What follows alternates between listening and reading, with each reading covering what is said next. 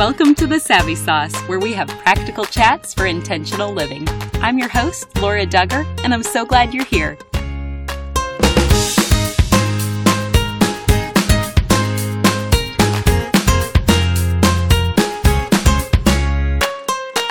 Today's message is not intended for little ears.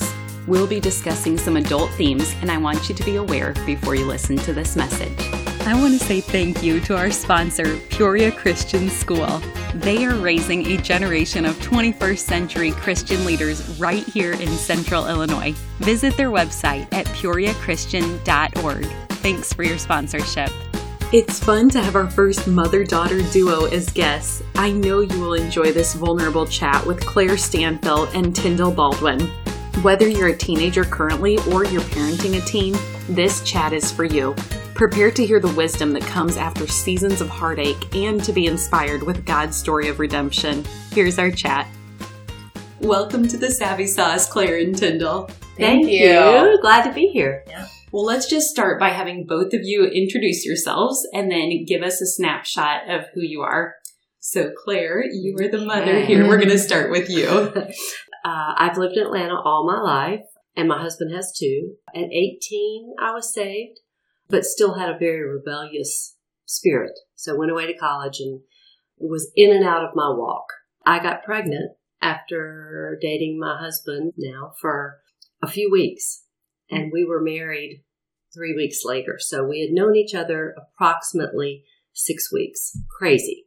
And now we've been married 36 years, and we had four children in six and a half years. Now we're empty nesters. So we've come full circle.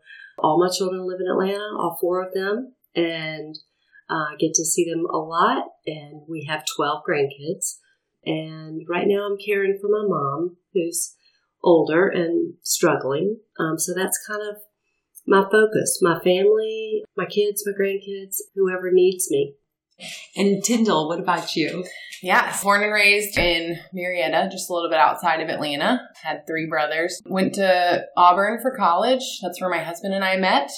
And I was saved at Auburn freshman year of college. We've been married almost 10 years now and have three kids. Claire, named after my mom actually, is six.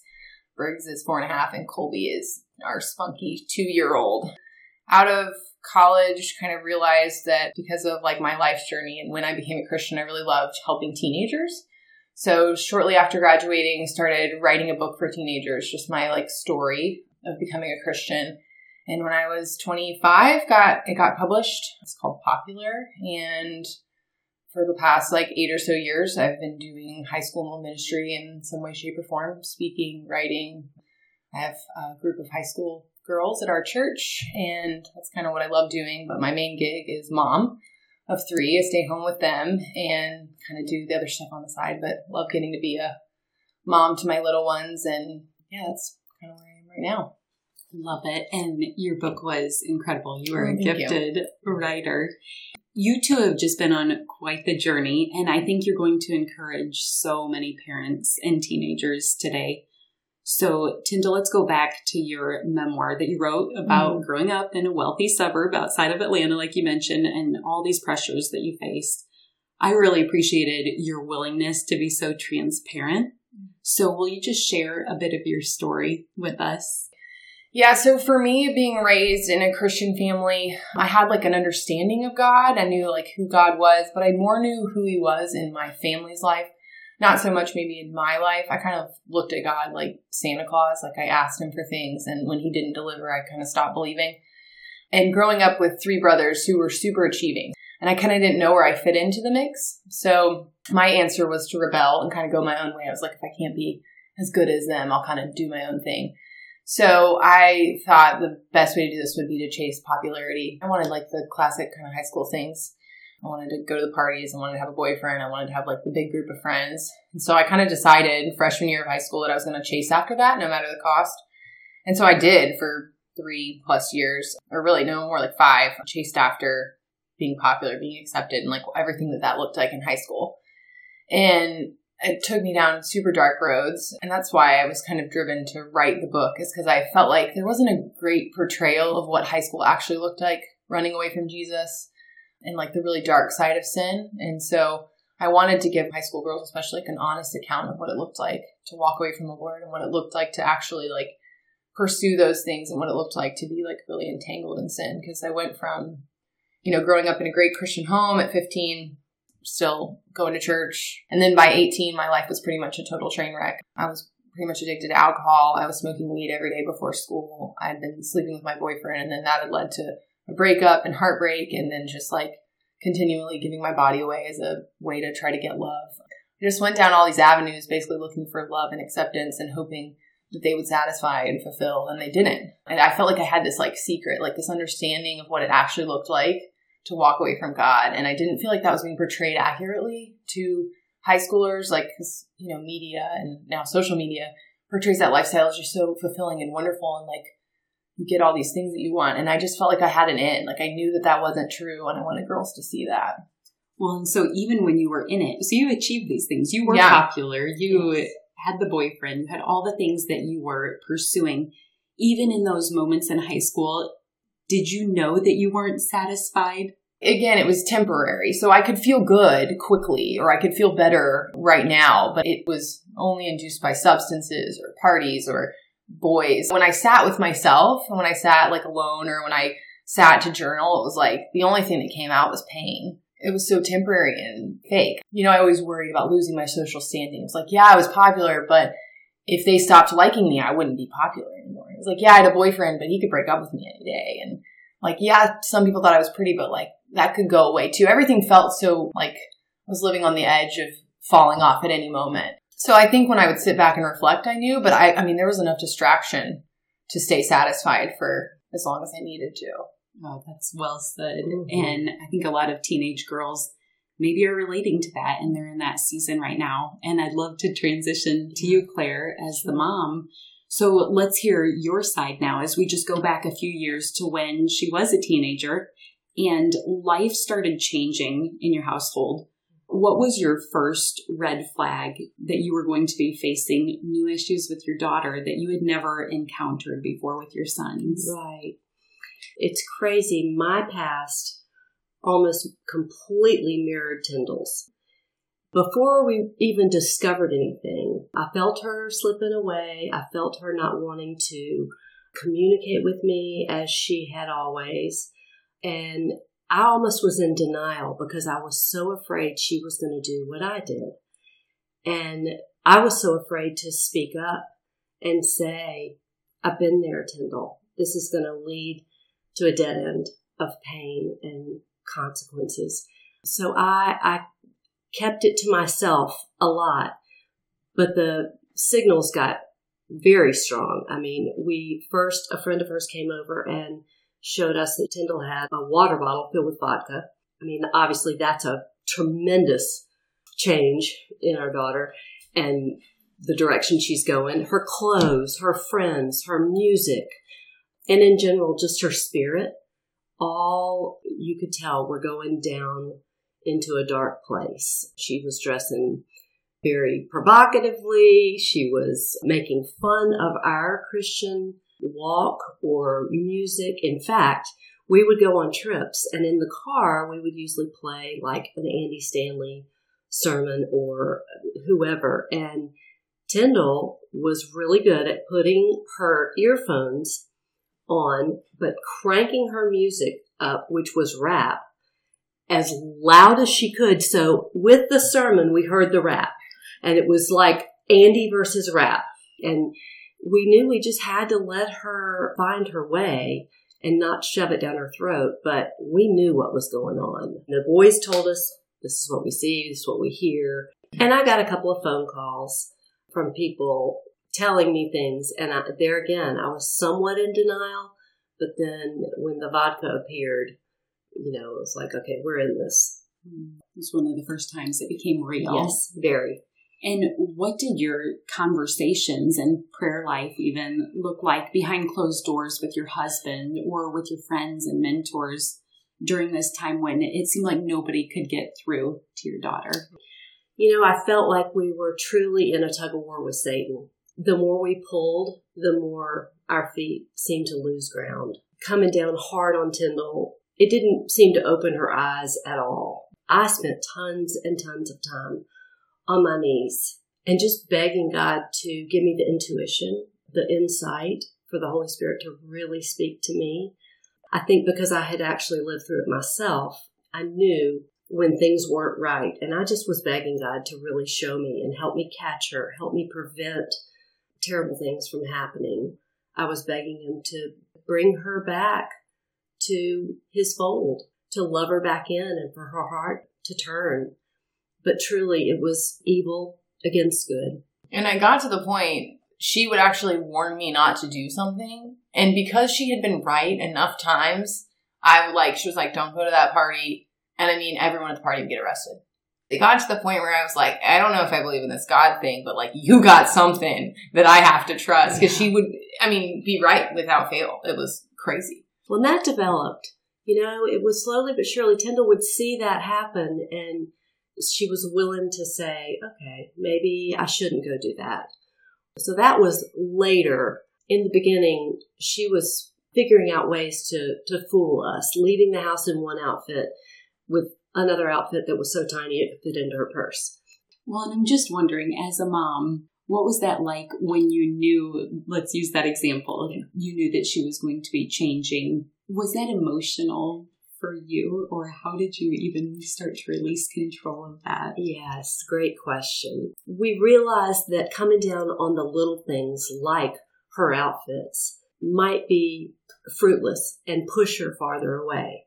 Our whole goal was to nurture and develop a relationship with her no matter what she was doing. Of course, she was punished. We got very creative with every time we caught her, and that was very often. But we were just so focused on we want you, Tindell, to know we love you like God loves you. And you can do anything and we're still going to love you. Yes, you're breaking our heart, but our heart is still for you. There's so much wisdom there. And I'm wondering for you, Tindell, was it harder when your parents came down on you and punished you, or was it harder when they extended grace? Oh, what a great question. Um, it was for sure harder when they extended grace. Because when they came down on me, I could be angry. When they extended grace, like, what are you going to be angry about with grace? I mean, they always were trying to maintain a relationship with me. That, that was always clear. And they also, but towards the end of high school, were just trying to save my life. Yes. So things like my outfit were the least of their concerns Absolutely. as much as like, we want you to come home alive. Their ongoing grace and unconditional love are like markers in my mind of that period of my life. That's incredible. Was there any hope that was given to you during this season or advice or scripture that you clung to? Lots. We, we did get lots of advice from well meaning friends and family. Most of the time, they were saying we were doing everything wrong. Um, we needed to do this. And this was people that hadn't really had experience with this anyway. So we had to choose who we listened to.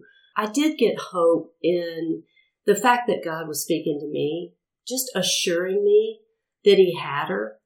And it, it, was an overwhelming feeling. There were many days, don't get me wrong, that I was like, okay, this is this is going to end terrible, because like Tindell said, we were at certain times trying to save her life.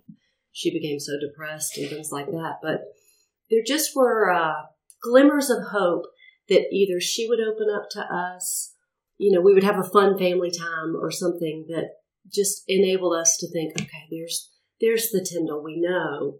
I held on to quite a few scriptures, and one of them was from Matthew, "Come to me, all you who are weary and heavy burdened, and I will give you rest." And I know everybody knows that, but I felt a tremendous weight as the mom, and I feel like Satan was using the fact that I had not shared where I had been in my past constantly bringing that up to my face, going, "Well, you did it. She's going to do it, and you know, there's nothing you can do, and what you're doing is not good enough. It, this is going to end up in a complete disaster." I mean, there were times we had no hope, but yet that's when I just went to Scripture, you know, and the lies are thrown at you uh, right and left. I really learned to take a thought captive and those were usually lies, and to then replace that thought with a truth, which is scripture. And um, I would turn on worship music, anything I could do to turn my mind around because I know as just a mom, women, we're emotional and our emotions can so direct how we handle things. I really did spend hours on my knees and in the Word. We also got hope, interestingly enough, from our oldest son, Christian, was engaged to Carrie. She was living in our house when all this was going on. And thankfully, Tindell really leaned into Carrie and shared a lot of what was going on. So Carrie had a little more insight, and Tindell was very real with her. But Carrie kept telling me, it's going to be okay, Claire. This is going to end well. And she has a great intuition and insight and understanding. Um, she's just a wonderful, godly wife and woman. And the more she told me that, the more I believed it. I was like, Lord, you keep telling me this because I really saw that as from the Lord. Um, and our sons said the same thing. They, she would talk to them every now and then. And Christian and Taylor especially would say, It's going to be okay, mom. Isn't that interesting? Yes. How that encouragement meant so much more and was actually more accurate than a lot of the advice that was given. Exactly. I know. Yeah. And now a brief message from our sponsor. This sponsor is particularly special to our editor, Natalie, because this is the school where her husband teaches and her children attend. Peoria Christian School, grades pre K through 12, offers a Christ centered, award winning education for students. They believe eternity matters, and so they want to share the importance of knowing the Lord personally. PCS supports the Christian home and church by teaching from a biblical worldview. Their caring faculty and staff infuses God's truths through every area of the day, not just in daily Bible classes or in weekly chapels. Peoria Christian students engage in active learning through STEAM, bring your own device in high school, and so much more. The Peoria Christian Elementary School was named a 2017 National Blue Ribbon School of Excellence, and the high school was named a 2018 National Blue Ribbon Exemplary High Performing School. PCS students grow in every aspect through their safe environment as teachers share their faith throughout the day. It is another place where your student hears and sees how to live with a Christ like attitude and develop biblically based character. The students are academically challenged and spiritually equipped for the next phase of life as lifelong learners. Peoria Christian School is raising a generation of 21st century Christian leaders. Visit their website at peoriachristian.org and schedule a campus tour today. Thanks for your sponsorship. Tindell, what about you? Were there any times during this process that your heart softened toward God as you sensed that He was pursuing you, even in the midst of the muck? I mean, honestly, as far as things of faith, I had pretty much shut that door um, and kind of thought like maybe I'll get back to God when I'm older. But the like markers of unconditional love did make me stop and think, like because my friends in my circle or the friends I had kind of like in my worldly life, you know, love was always conditional. If you stopped performing, you were kicked out of the circle. Like, you, I mean, there was always a performance to go with the love. You know, if I stopped sleeping with my boyfriend, he was going to break up with me. Like, there was just all these things. But with my family, I treated them horribly was like completely rebellious and disobedient, yet they had this like continual love and pursuit of me, which like was such a perfect picture of how God treats us. Um, that it did make me stop and think, and not necessarily even to point to God, but to think like they have something different that clearly my friends don't have. Um, and I had some great friends who I'm still friends with now, but for the most part, my life was so conditional. Everything in my um, world, as high school honestly kind of is, like very conditional. And one time in particular, um, after my like long term high school boyfriend had broken up with me, and I was super distraught. And I was at lunch with my dad when I got the phone call that he was breaking up with me. And it was because I had gotten drunk and cheated on him. I mean, like I deserved it. It wasn't, it was all brought on me by myself. And, um, and my dad kind of knew the backstory and that like they had known like this was again like something I brought on myself. And I came home from a friend's house and they had put a dozen red roses on my bedside table, just like with a note that said, like, you're dearly loved. It was the perfect time to shake their finger in my face and be like, this is what happens when you don't listen. This is what happens when you live this life. But like, instead, they took that opportunity to love on me in such a like tangible way that it was, again, like such a marker in my head of And I remember thinking, like, why would they love me? Like, why on earth would they do something like this for me? And so it was things like that that did make me stop and think. And then there was a few, like towards the end of high school, maybe like senior year, a few people from like my past at church, like back in like middle school, sent me like prayer books and notes and just things that, hey, I was praying and your name came to my mind. And people I hadn't talked to in years who just like made the effort to reach out and just send me something was just a reminder. I felt like that God, it was like God reminding me, I haven't forgotten you. You might have forgotten me, but like, I'm not done with you. And then my oldest brother, Christian, would say consistently, God's going to do something amazing in your life. God's going to do something amazing in your life. And I was just like, are you seeing my life? Like, I'm a train wreck. But like his belief that God wasn't done with me, like, helped me not um, necessarily give up on myself. Maybe. That makes a lot of sense. And I feel like something that the Lord has been teaching me in this season is that one part of love is just profound thoughtfulness. Mm-hmm. And it sounds like your family and some of these Christian friends from years ago, their profound thoughtfulness of you was a catalyst that kind of started softening your heart. Mm-hmm. Yeah, absolutely. And stories are always helpful. So, do you have any others that come to mind? You know, one that like stuck out with me, and it wasn't necessarily like a story like I lived through, but it was just something my dad told me early on. I think I was a freshman or sophomore in high school, and when this all started, like they sat me down. We'd always have these like kitchen table talks where they'd sit me down and we like, I dreaded it. But my dad said, you know, I like to compare high school to whitewater rafting. And he was like, I've been through the rapids and like I want to be your guide and I can stand here and say like the rapids are coming you can't see it, but I can. He's like, I want to be that for you. I want to tell you like when it's coming. He was trying to give me an example of like, I've lived through this. I know, I know where the pitfalls are. And like he liked to say, sin has tons of paths, but only one destination. And like that was his point was like the rapids are all around you and like you can't see it, you're just in the boat, but like I've been down the river, I know it's coming, like let me help you, let me guide you. And he wanted to take that approach. They both wanted to take that approach as opposed to the like, again, kind of shake your finger in your face and be like, you should have done this and why didn't you do this? Um, and then, you know, later him kind of watching me go through really tremendous pain and saying like, not in a I told you so, but no, like this is the rapid. Like I saw that I could have I could have helped you. Like, you know, just trying to help walk with me so that I wouldn't shut them out. Because there was a moment then like you said, when he addressed this is the rapid, that was pretty powerful for you well. Yes, and actually that was the lunch I was at with him when the boyfriend broke up with me. I like at that point I had nothing left to hide. At this point too, I'd kind of been excommunicated from the group for a little while because the boyfriend I was dating had said I couldn't come back to like any of the parties or anything.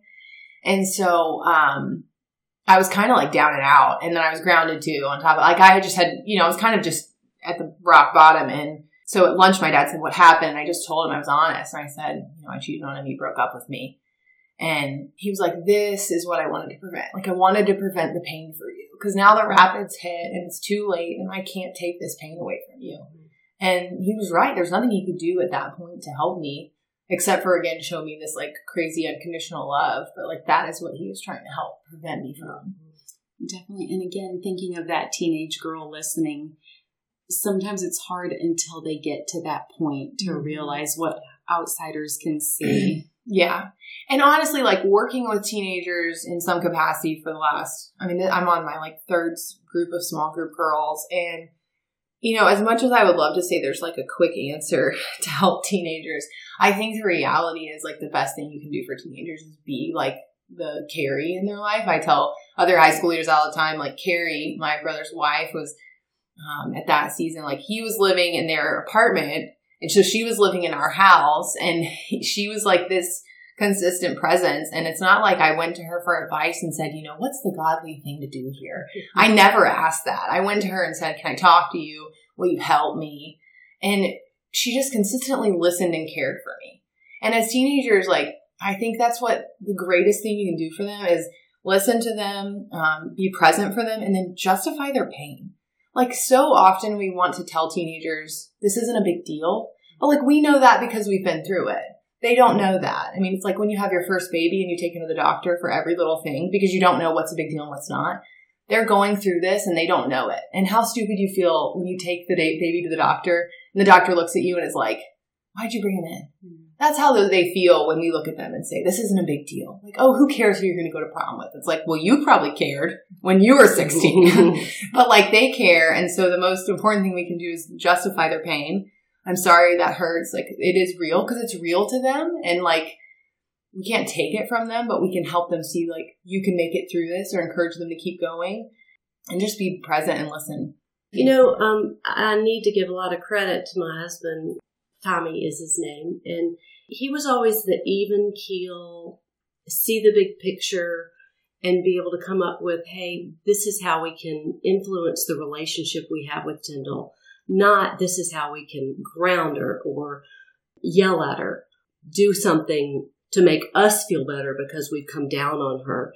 It was, he was always focused on the huge picture, getting her to a great place in the end without losing any kind of relationship that we had.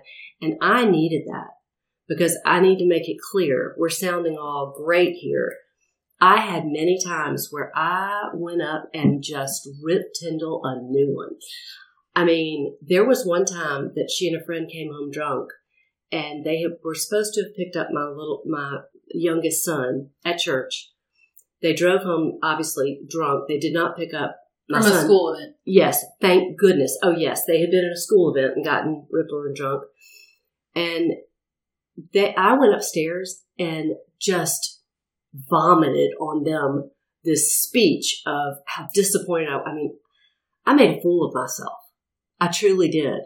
And I felt at the time that maybe I was going to feel better doing it, and it did feel invigorating to just let it all out. But I had to go back upstairs very shortly after and go, I am so sorry. I blew it. And that's where I really needed my husband to say, that's not going to get us anywhere. I knew it. The Holy Spirit tells you, oh, that was really good, Claire. Way to go.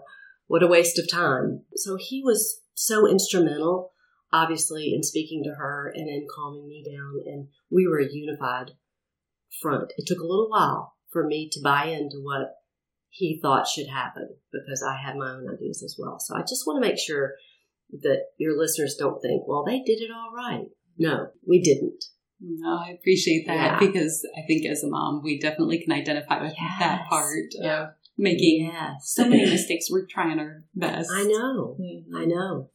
Well, and Tindell being years now removed from all of these experiences, what do you wish you could have gotten through to the head and the heart of teenage Tindell? Mm-hmm. I love this because I don't know if there's a way to have gotten this through to me, but what I would have loved to understand at that age was like that I was never too far gone from God. Like for me, I felt like like the only objective goal maybe when I, I knew I was going to enter this like party lifestyle was like, oh, I'm not going to have sex before marriage. Like that was kind of the one thing I said, like I was going to keep that. And then once I did cross that line, I thought God was done with me. Like he had washed his hands of me and been like, I'm done with you. And I, I felt like that was such a bold lie that Satan had me believing um, and really kept me from even going back to Jesus because I felt like I couldn't go back. Like there was no, I had crossed that line. He, he was done. And there was even a Good Friday service that we went to together, and Christian was at Buckhead Church, way back when Buckhead Church was in a grocery store. Christian was singing and I just remember this like big wooden cross being hung. The stage was in the middle of the room. This big wooden cross being hung in the middle of the stage.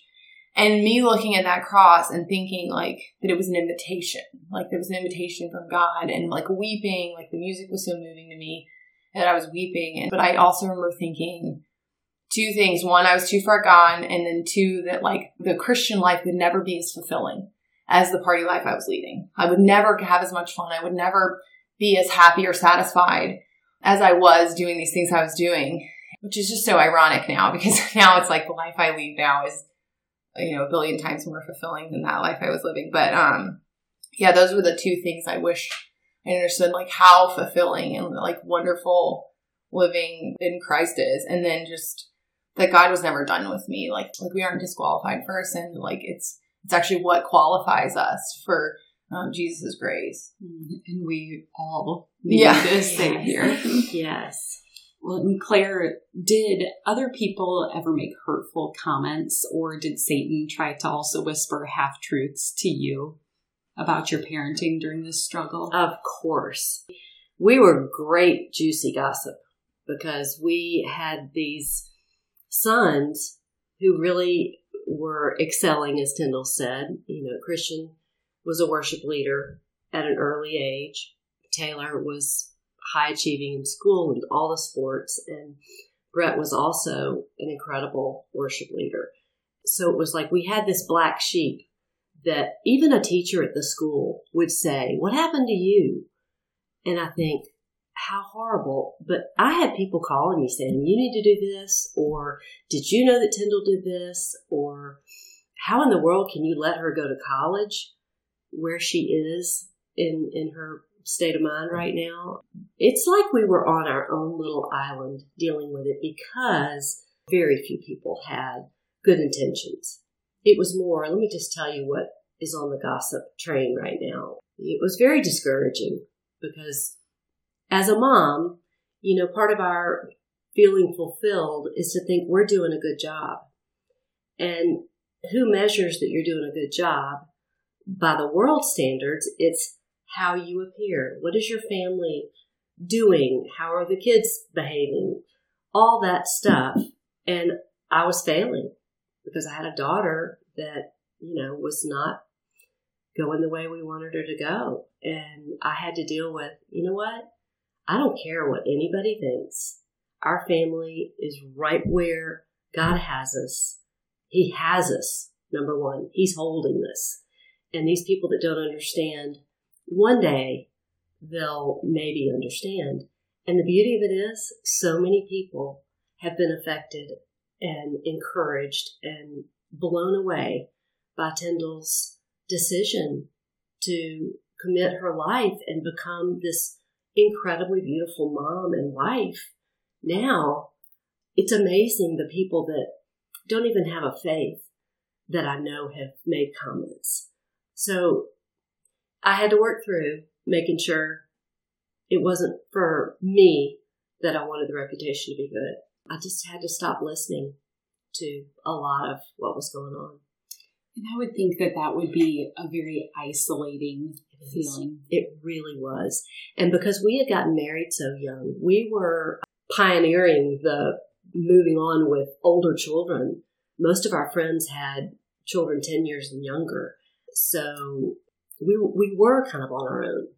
We didn't have a whole lot of older friends that had been through this kind of scenario that we could go, oh, well, they did that and it really worked. We sought out lots of help, ministries and things that could offer advice, but it, it was isolating, very. Mm. Well, and I wondered if you did seek out some mentors or somebody who had been through that. Was that helpful when you said you reached out? Yes, very. One ministry we reached out to was uh, the Prodigal Child.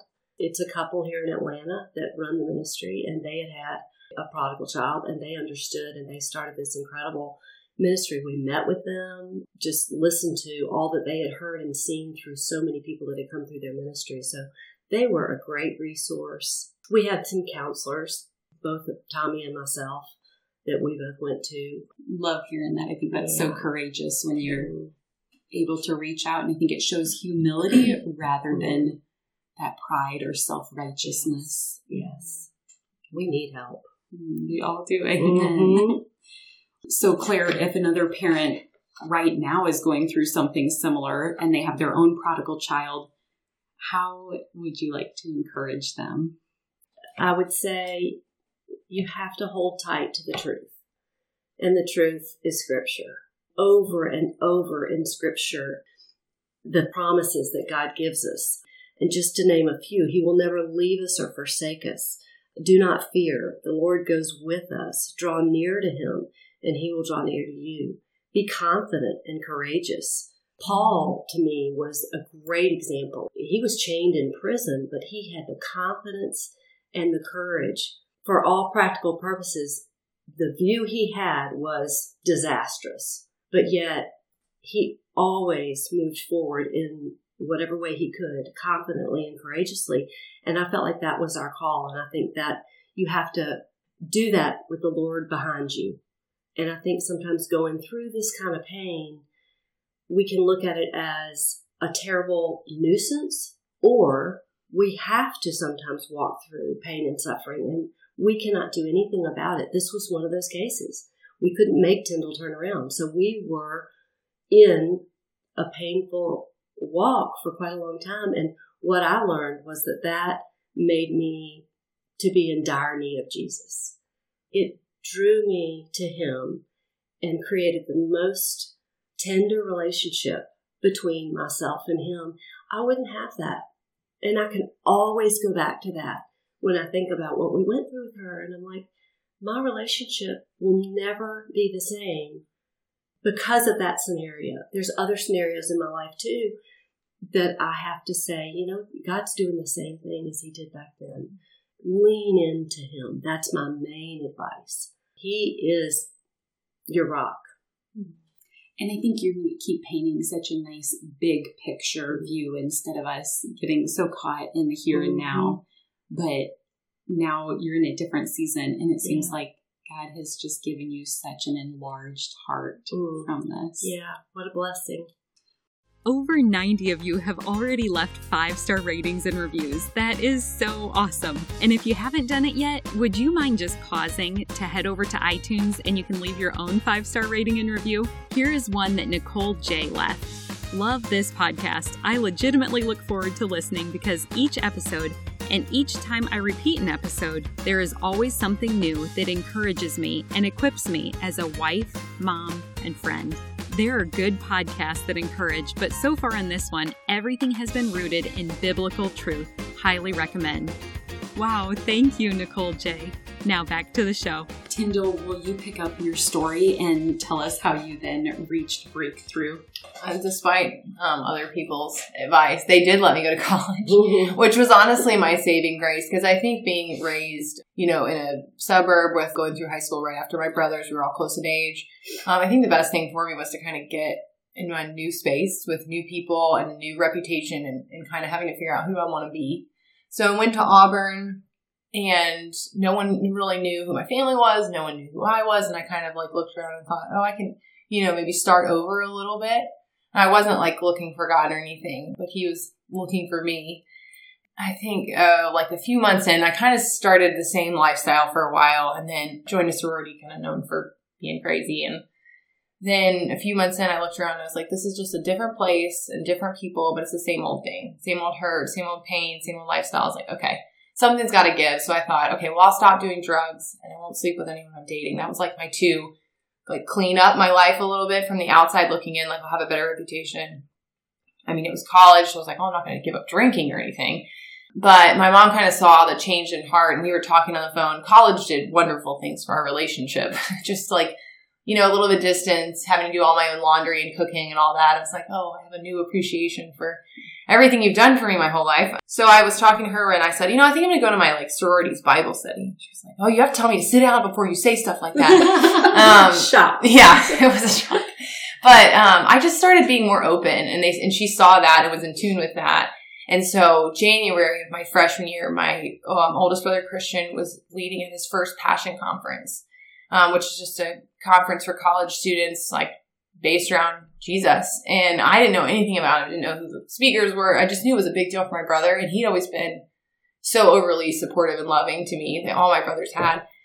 And I thought, okay, I'll go. And I think my dad was like, we'll go shopping in Nashville. It was in Nashville. And so I went, and the first speaker that I heard at the conference was Beth Moore, which, like, if you've ever heard Beth Moore speak, you like feel like she's just talking to you.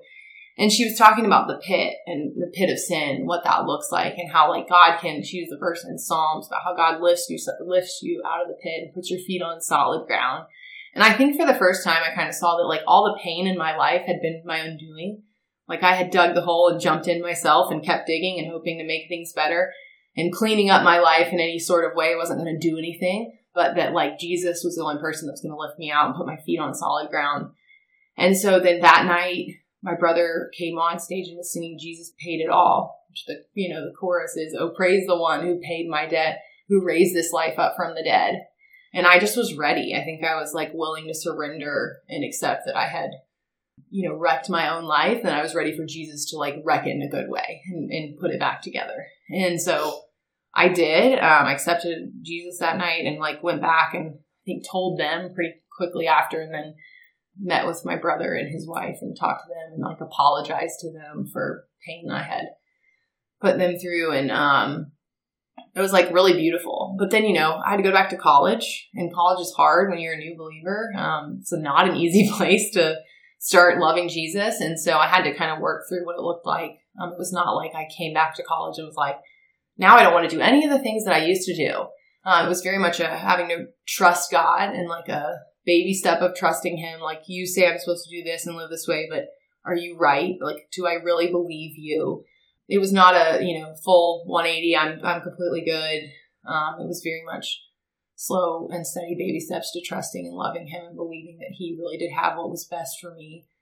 And then I, I mean, I feel like within a year I was all in, willing to do whatever whatever it took to know and love him in a real way. I just realized like he was it. He was the only thing that was going to put my life on a path that was worth living. And then I met my husband like the next year, and he's a wonderful Christian man. And kind of from there. So life has drastically changed since you surrendered everything to Jesus. So catch us up now and tell us more of how it has changed. You know, honestly, like I think that an easier thing would be how it hasn't changed because there's not really one part of my life that God hasn't touched. It's such a wonderful thing. I mean, hard but wonderful that I get to be such a different person. Like it was such a clear transformation for me that it was like it's easy for me to trust God because like I know what life was like without him. And I mean, how I parent is totally different because of my love for Jesus, how I love my husband, how I love others, how I treat other people, how I you know, the things I prioritize, the voice I listen to. Our need for love and acceptance, what I was searching for back at 15, doesn't go away.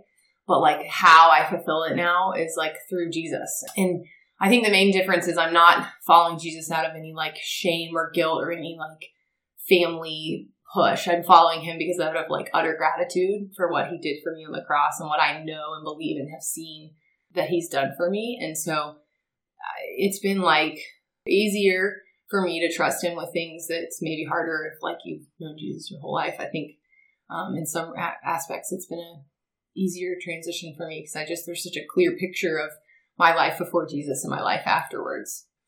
And Claire, what was that moment like when you realized that God had rescued Tindell and she had accepted him as her Lord and Savior? It was almost like speechless elation. I didn't have the words. I had lots of tears of joy. I was beyond thankful. It was like the vision that I had had for her life was coming to fruition. And there were no doubts. The burden had been lifted. I just felt an immediate gratitude, incredible gratitude that, wow, she's been delivered. We have her back we have our family unity back without, you know, contention. I, it's hard to put into words. I'll tell you what it was like. When Tindell was born, we didn't know she was going to be a girl, and we had had Christian and Taylor, and of course I wanted a girl. And when they said it's a girl, I said, "Show me," and I was just like in shock and beyond happy. And it's almost like she was born again to me. I got her back you know, it's, I felt that feeling of I can hold her again and she's my girl. There were days I thought we were losing her. Many weeks. You know, I read her journal. She wanted to kill herself. She was cutting herself. It was not pretty. And to, to envision the end being this incredible, it was more incredible than I could have ever envisioned because God created it and He made it happen. It still blows me away. And I think every parent listening can relate to that, myself included. Our oldest is only five. And yeah, I long, long for that day where I'm going to just paraphrase, but I have no greater joy than to know that my children are walking in the truth. Amen. Amen. So, how has your relationship with each other, the mother daughter relationship, how has that changed since that day? Oh, man. Honestly, I do feel like college, even before then, like just going to college started repairing, if that can give parents hope. I tell mothers of teenagers all the time, like when they leave the house, there's like a new, renewed understanding for everything they've done for you, all like that your mom's done for you. Um, I mean, we live 10 minutes away right, you know, now, which is super fun. And yeah, we named our oldest Claire after her just for what an impact she's been on my life. And we have a great friendship. Like it's a joy to be friends with your mom, to go to lunch on a Thursday or just, you know, and like how I parent has been influenced by our relationship. And I'm super grateful that we, we have the bond that we do, um, the friendship that we do. Yeah. Because you didn't try to force a friendship early on. You were the parent yes. to Claire, yes. and now you get to reap so many blessings. So true. So true. From your perspective, how has the relationship changed with your daughter? Oh, it's it's just sweet. It's real.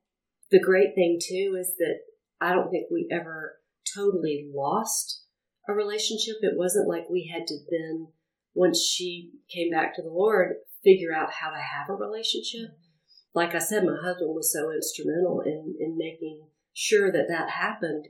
So we've just been able to go deeper, you know, move to the next level. And now we are just the closest of friends. Probably not a day goes by we don't talk. You know, I, I just adore her, my time with her. I'm so just in awe of what God's done and that I get to have this relationship with her. Well, Tindell, what do you want to say to the teenager who's in a season right now of rebellion and resisting anything related to what their parents are saying or what God wants to say to them? Yeah. I would challenge them just not to believe that they're ever too far gone, like that God is a redeemer, and like even though they might not be able to see where He's working in their story, like He hasn't given up on you, even if you've given up on Him or given up on yourself. And also, like, to find someone who can, like, have faith for you when you don't. Carrie was that person to me, but to have someone who you can talk to, who can, you know, be like a guiding light for you. And honestly, I would say older than you. Not really, I think your peers are wonderful, but like having someone a little farther ahead that can be um, like a small group leader or mentor or something. Um, just finding that person and being able to you know, have them encourage you and again, maybe have faith for you when you don't, I think is like a vital thing. And to have a mentor at all phases. Yes, amen. Yes, yes. Mm-hmm. Definitely. Claire, what about you? What's the biggest lesson that God has taught you through all of this? I would say that He is enough and He is faithful. His promises are true.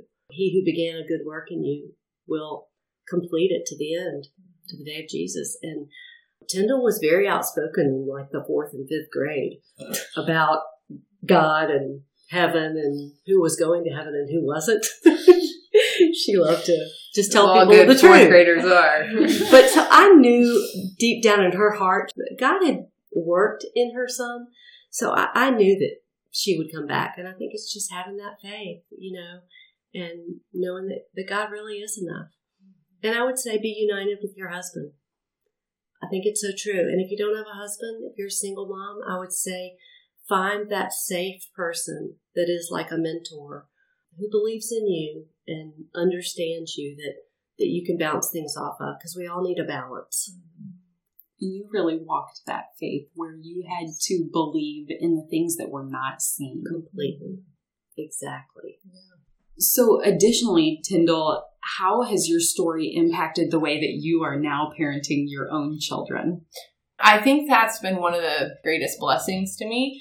One, I decided early on I wanted to heal from my story, which honestly, writing it was super hard because, like, writing your own story is really just like kind of reliving everything you've gone through and figuring out where you need to get counseling, not get counseling, all that kind of stuff. So I did. I went through a lot of counseling as I was writing Popular and that helped me a ton, just process my past. I think shame is such a powerful thing the enemy uses. And I just decided like I wasn't going to be held back by shame. Like I believe that I'm a new creation. And so I can live in freedom and I don't have to feel shame about my past, which has been huge going around and sharing my story to know that like I'm not who I was, that like I'm a new creation. And so I can live out of that. So that's been great just now having two daughters and knowing I'm probably going to have to talk about some things that are hard and painful and I'm going to have to walk through, you know, some maybe scary stuff with them.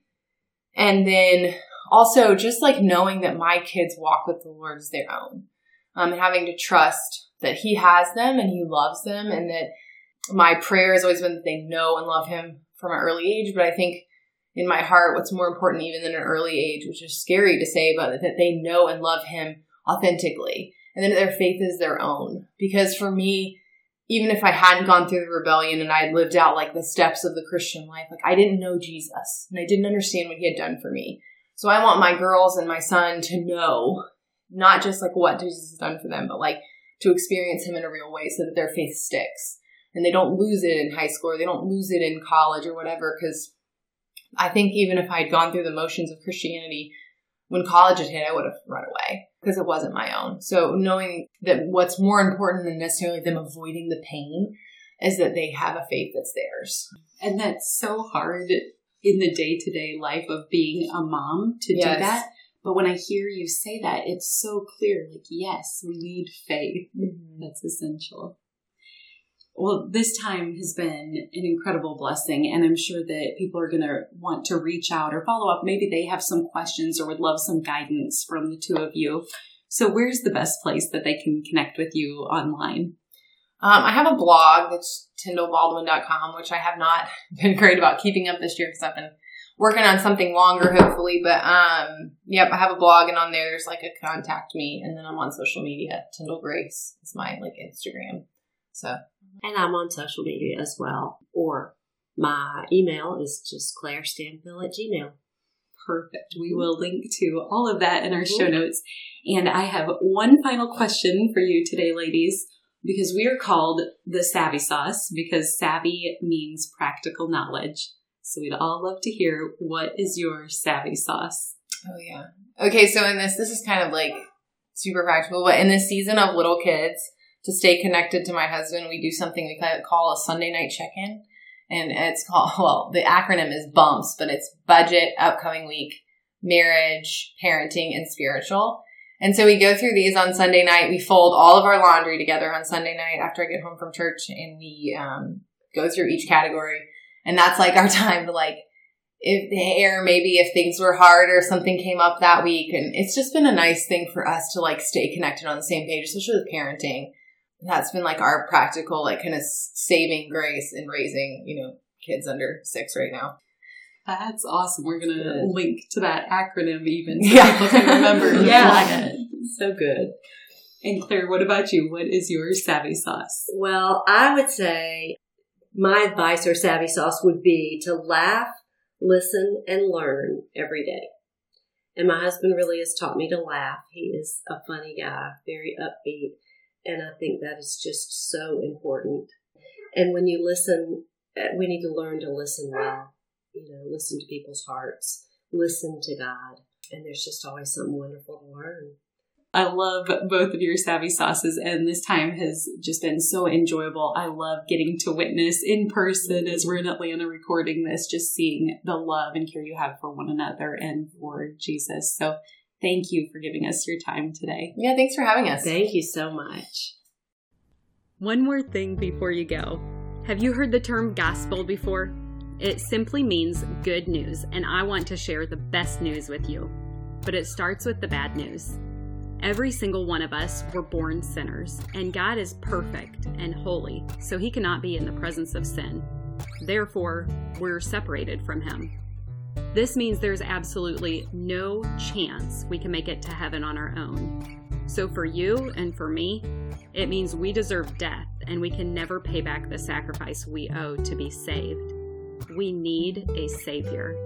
But God loved us so much, He made a way for His only Son to willingly die in our place as the perfect substitute. This gives us hope of life forever in right relationship with Him. That is good news.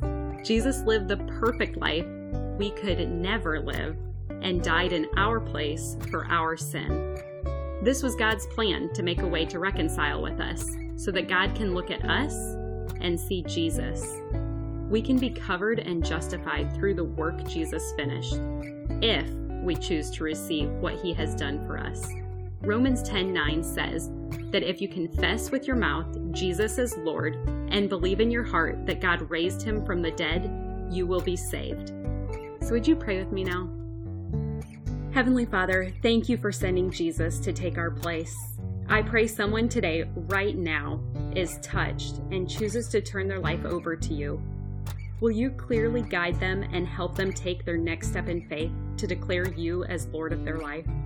We trust you to work and change the lives now for eternity. In Jesus' name we pray. Amen. If you prayed that prayer, you are declaring, Him for me, so me for Him. You get the opportunity to live your life for Him. At this podcast, we are called Savvy for a reason. We want to give you practical tools to implement the knowledge you have learned. So, you're ready to get started? First, tell someone. Say it out loud. Get a Bible. The first day I made this decision, my parents took me to Barnes & Noble to get the Quest NIV Bible, and I love it. Start by reading the book of John. Get connected locally, which basically means just tell someone who is part of the church in your community that you made a decision to follow Christ. I'm assuming they will be thrilled to talk with you about further steps, such as going to church and getting connected to other believers to encourage you. We want to celebrate with you too, so feel free to leave a comment for us if you made a decision for Christ. We also have show notes included where you can read scripture that describes this process. Finally, be encouraged. Luke 15:10 says, "In the same way I tell you, there is rejoicing in the presence of the angels of God over one sinner who repents." The heavens are praising with you for your decision today.